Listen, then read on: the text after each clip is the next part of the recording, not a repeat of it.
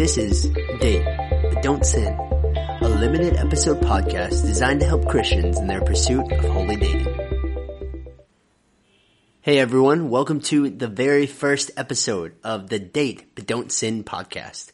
This is your host, James, and as the intro indicates, this will be a limited episode podcast that aims to equip those who love Jesus to pursue Christ likeness as they date. If you're already asking how limited will this podcast be, when will they stop releasing episodes? Well, the plan is to cover the proposed topic, dating, for as long as we have important things to address about it and then stop. So I think that there are several things to cover and then we'll see what God has after that. So without taking up any more airtime, let's jump into our first topic. What is holy dating? By the way, I'm going to be using the terms holy, Christ likeness, and looking like Jesus interchangeably throughout this podcast. We often hear that the word holy means to be separate, but I think if we just leave it there, it leaves us scratching our heads wondering what that really means. To be holy does mean to be separate and set apart and special, but the culminating highest picture of holiness we have is God himself. He is holy. There is nothing like him. When Jesus came, he lived the life that we could not. He bore God's image when we failed to do so. Colossians 2 9 says, For the entire fullness of God's nature dwells bodily in Christ.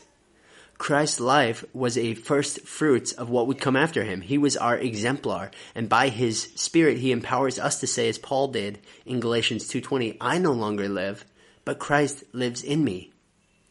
God is holy. Jesus was holiness wrapped in flesh. Such is what we strive to be, knowing that we will never, never arrive at that destination, but in our weakness, Jesus still receives the glory as the great deliverer.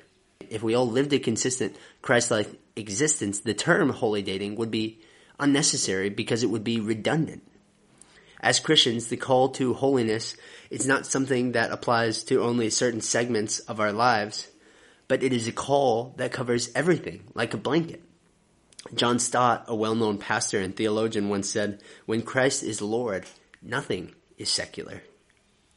So when Christ takes his rightful place in our hearts and reigns there, he reigns over everything. This means we ought to check ourselves to make sure that Christ's reign is apparent and growing in each area or domain of our lives. And one of those areas that I've seen in my own life and in the lives of so many that I care about that it seems difficult to apply the meaningful reign of God is in dating. Because dating is often driven by desire in our lives. It is often the flesh that reigns and not our holy, precious King that sits reigning in that domain. Again, for the Christian, there is not holy dating, only dating, but because it remains an area for so many in which Christ's rule and reign is usurped and a blind eye is turned to it, we need to apply the term holy dating to it, if only to apply the needed emphasis on the importance of all of our lives to be defined and shaped by holiness.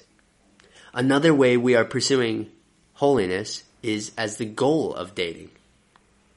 We pursue holiness as the goal of dating. No matter what happens to a relationship, whether there is a breakup or holy matrimony, will we be able to say at the end of the dating period, I am more like Jesus and the person I dated looks more like Jesus because of the time that we spent together?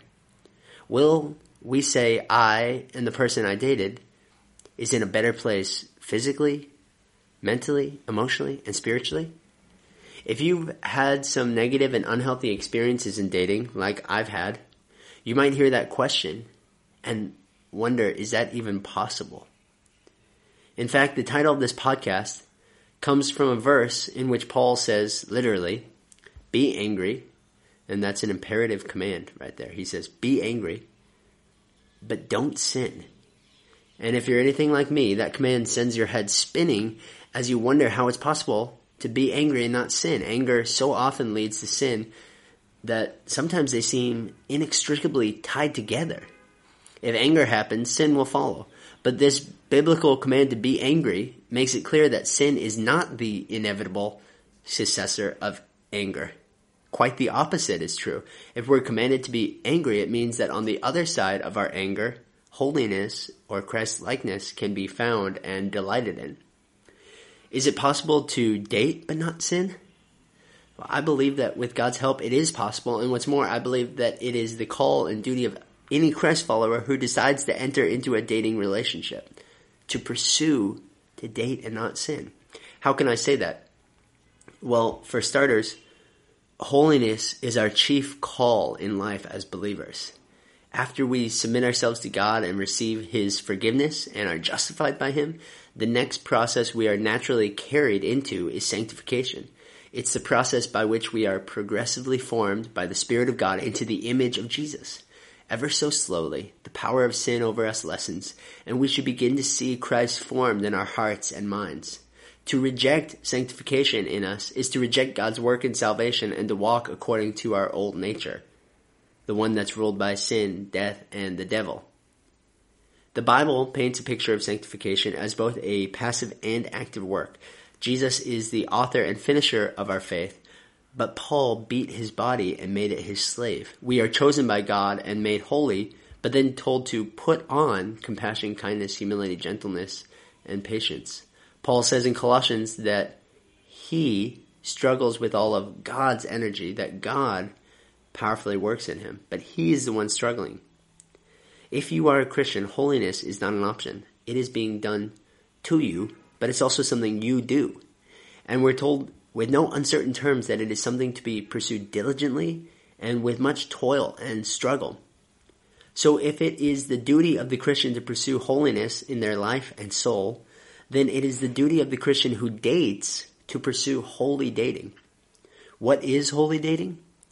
Holy dating is submitting romantic relationships to the Lordship of Christ with the end goal of looking more like Him. It is submitting romantic relationships to the Lordship of Christ with the end goal of looking more like Him. Our dating should help us behold Christ more clearly. And throughout this podcast, we will look at different topics that can help inform and shape our dating lives as Christians. If you have any questions or requests for topics to cover in this podcast, you can email me, James at datebutdon'tsin at gmail.com. I hope this first episode has blessed you, and until next time, date, but don't sin.